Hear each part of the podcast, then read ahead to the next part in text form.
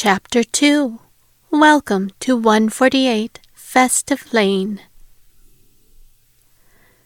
As Harry, Susan, and the children entered the home at 148 Festive Lane, Michael offered them hot chocolate and some freshly baked cookies. Oh, no, thank you, Mr. Carter. We won't be here that long. We just wanted to take a quick look around, said Susan. Don't be silly. Come on, have some hot chocolate. Please, let me take your coats. Come in and sit down. There are several trays of cookies just out of the oven waiting for a hungry kid. Any hungry kids around here? he said as he shaped his hands like binoculars and scanned the hallway. I'm starving, shouted Rose. You are? And who might you be, little one? Michael asked. My name is Rose. My daddy calls me his little rosebud. It's cute, but I think I'm getting too old for silly names, she said. You are never too old for silly names, Rose. My little girl is named Nicole Miracle, but I only use her middle name when I'm upset with her, Michael said as he winked at Harry, thinking he was Rose's father. Is she here? How old is she? Rose asked. She's only five years old, but I have a son, David, who is sixteen. Neither are here, though replied Michael. I'm sixteen too, said Victor. Really, that's great. And you are? I'm Victor. And he extended his hand to shake Michael's hand. I am so sorry, Mr. Carter. Excuse my rudeness. I'm Susan Hill. This is my husband, Harry, and these are our two nieces, Caitlin and Rose. This is our nephew, Victor, whom you've already met.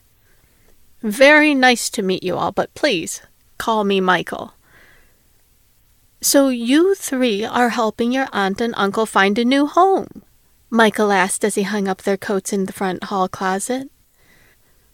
Our mom and dad were killed in a car wreck on Thanksgiving Day. They were coming to pick me up from a detention center for teens. I was getting out to spend the day with them and my sisters. It's my fault they died. Victor said in a sad, matter of fact type of expression. Victor, knock it off.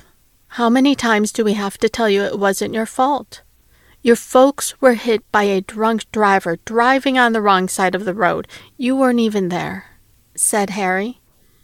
But they would never have been driving on the street in the first place had I not been in detention, Victor said in a raised voice. Seeing the tension elevate in the room, Michael tried to diffuse the situation.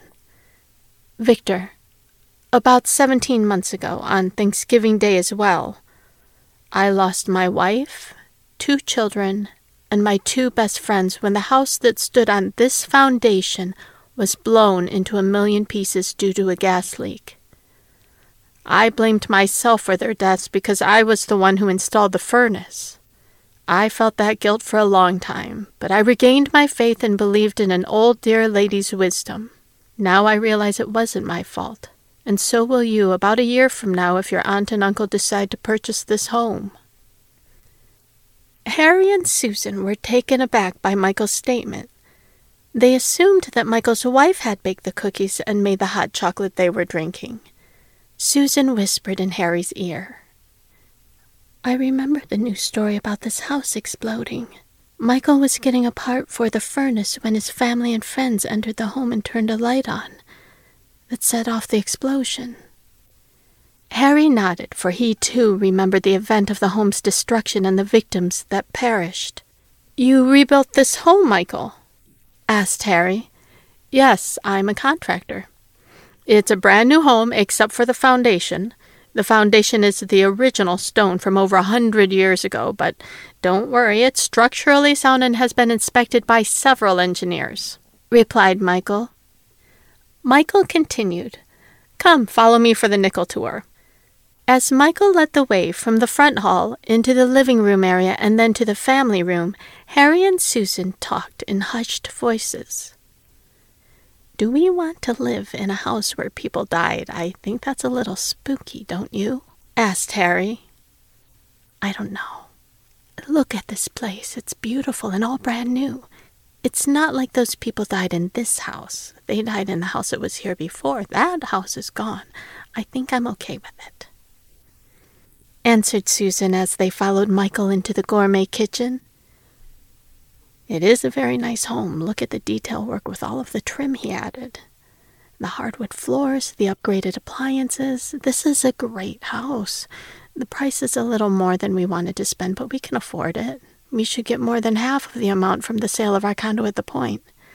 Let's check out the rest of the house, said Harry. As they toured the magnificent home, they were more impressed with every step. Even the kids came around once they saw their rooms, but there were some questions. Mr. Carter, is this guitar and drum set yours, or did they belong to your son?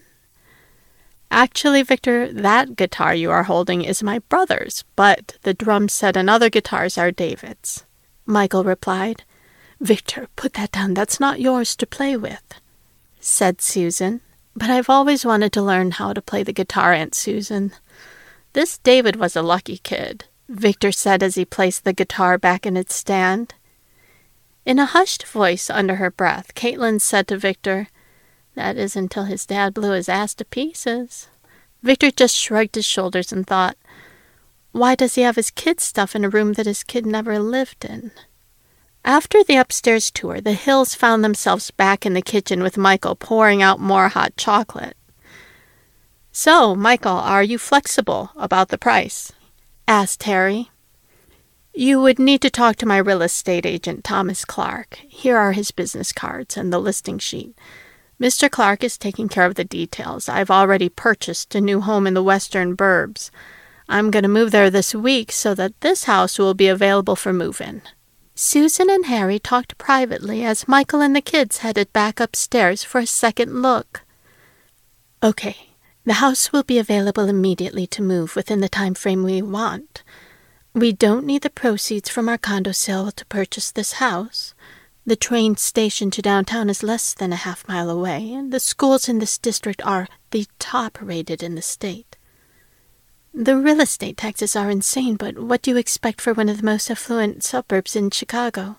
What do you think, Harry? Susan asked. Harry pondered his thoughts for a moment. He walked through the downstairs area one more time and stopped at one of the bay windows in front of the house facing the street. Martha was standing by his car once again. She looked right at him and gave him the old thumbs up. He turned to tell Susan, but she had walked away. Then he looked back, and Martha was gone. Susan joined him at the window and noticed the perplexed look upon his face. Are you okay, Harry? Do you need to sleep on the decision? No, I think I just got a sign to move forward with the purchasing of this house. Let's call the real estate agent and make an offer. The kids and Michael entered the front room as well. Let's go, kids. Get your coats. It's time for us to hit the road. It's a long drive back to downtown, said Harry. You realize that there's a train station just a few blocks away. It's very convenient if you work downtown, said Michael. Yes, we checked that out before we came to see the home. We both work downtown, so the train is essential for our commute, replied Susan. As the kids in the Hills zipped up and buttoned their coats, Michael thanked them for coming to see the home. They thanked him for his hospitality and grand tour of the house and said they would contact Mr. Clark if they wanted to proceed with an offer. Susan and the kids left the home, and Harry was about to walk out when he turned to Michael. Michael, do you know an old lady named Martha? Michael smiled and replied, Yes, Harry, I know her quite well. Why do you ask? She came to our car and asked some strange questions and seemed to know more than she should. Just seemed a little odd, Harry replied. Yep, that sounds like Martha. She's harmless and will be a guardian angel for your family. I'm sure you'll see her fairly often, said Michael. Yes, she said that she's around more during the holidays. Does she live in a home for the aged? Does she have family that visits her during the holidays? She's a nice old lady. I'd hate to see her spend the holidays alone. Michael just smiled and said, Believe me, Harry, Martha is never alone on Christmas. Well, if we buy this house and never see her again, I think I might invite her over for Christmas Eve dinner. Do you think she might like that, Michael? I don't think she'd miss it for the world, said Michael, as he patted Harry on the back and bid him a good day.